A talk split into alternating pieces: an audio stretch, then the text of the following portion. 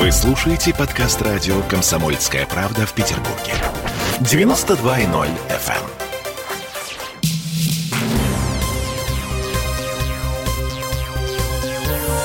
Темы дня.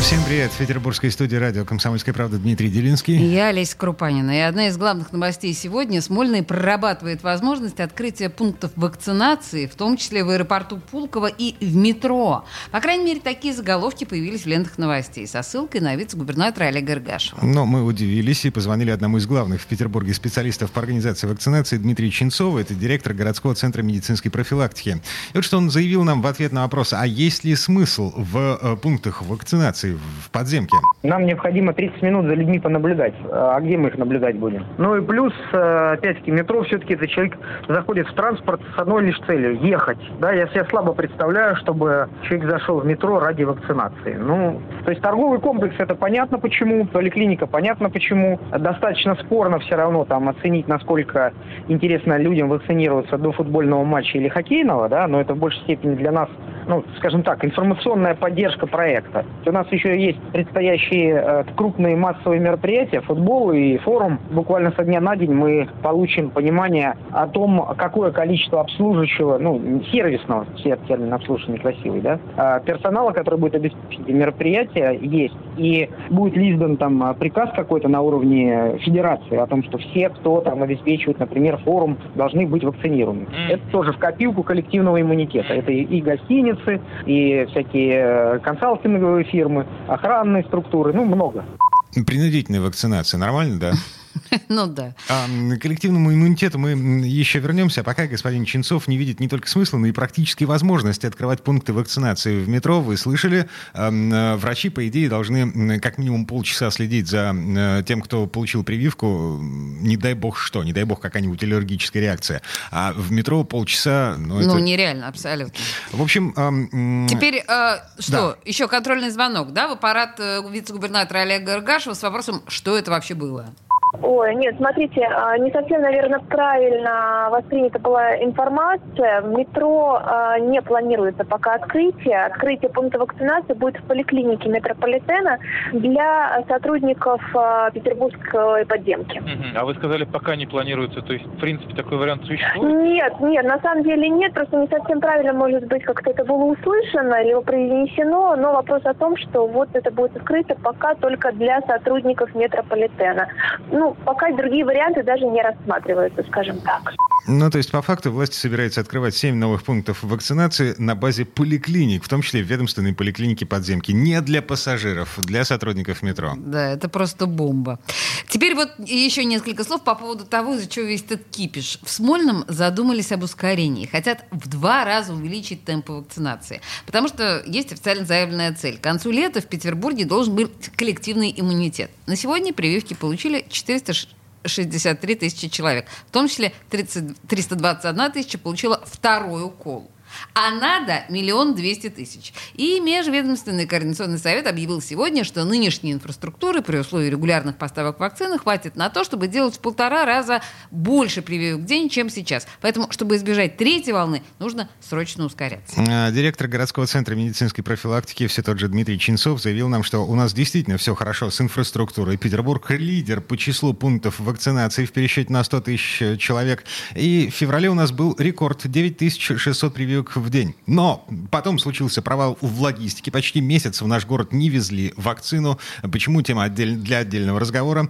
И, в общем, сейчас мы наверстываем упущенные, пока вышли на 7-8 тысяч прививок в сутки, но даже, в принципе, этого достаточно. Если мы сохраняем этот темп 7-8 тысяч вакцинаций ежесуточно, то мы 100% достигаем коллективного иммунитета и тех цифр, которые утверждены паспортом, а именно 1 миллион 200 тысяч человек, к заданному сроку. Напомню, 1 августа 2021 года. Здесь еще одно любопытное обстоятельство. Люди с прививкой чувствуют себя, ну, так расслабленно, да, перестают носить маски, не соблюдают социальную дистанцию. Врачи говорят, что после первого укола требуется как минимум 42 дня, чтобы сформировался иммунитет, чтобы организм научился отвечать на атаки извне. Ну и на сегодня коллективный иммунитет с учетом привитых и переболевших в Петербурге оценивается примерно в 50%. Для того, чтобы объявить коронавирус не опасным, этого, конечно, мало. Нужно хотя бы 70%, в идеале еще больше. А тут еще и в полный рост маячит на горизонте Евро-2020, Петербургский международный экономический форум и алые паруса. Ну и туризм никто не отменял. Это правда. Ага. А, еще пара слов от господина Чинцова. Очень любопытное заявление, э, очень красивое заявление по поводу того, что, э, ну, в общем, э, нам нужно перебороть страх, э, страх уколов, страх прививки, вот, вот этого, да? Я прививок не боюсь, если надо уколюсь. Да, но есть еще предположение, что э, прививки от коронавируса, они, э, они меняют человека, да? Потому Да, что это есть. генетически модифицированный материал, бла-бла-бла. Ам, вот что господин Чинцов заявил нам по этому поводу. Да, у них нет никаких побочных действий, у них нет э, там жабр, хвоста и так далее. И все, кто рядом с ними находится, видят, что это безопасно и видят, что это эффективно.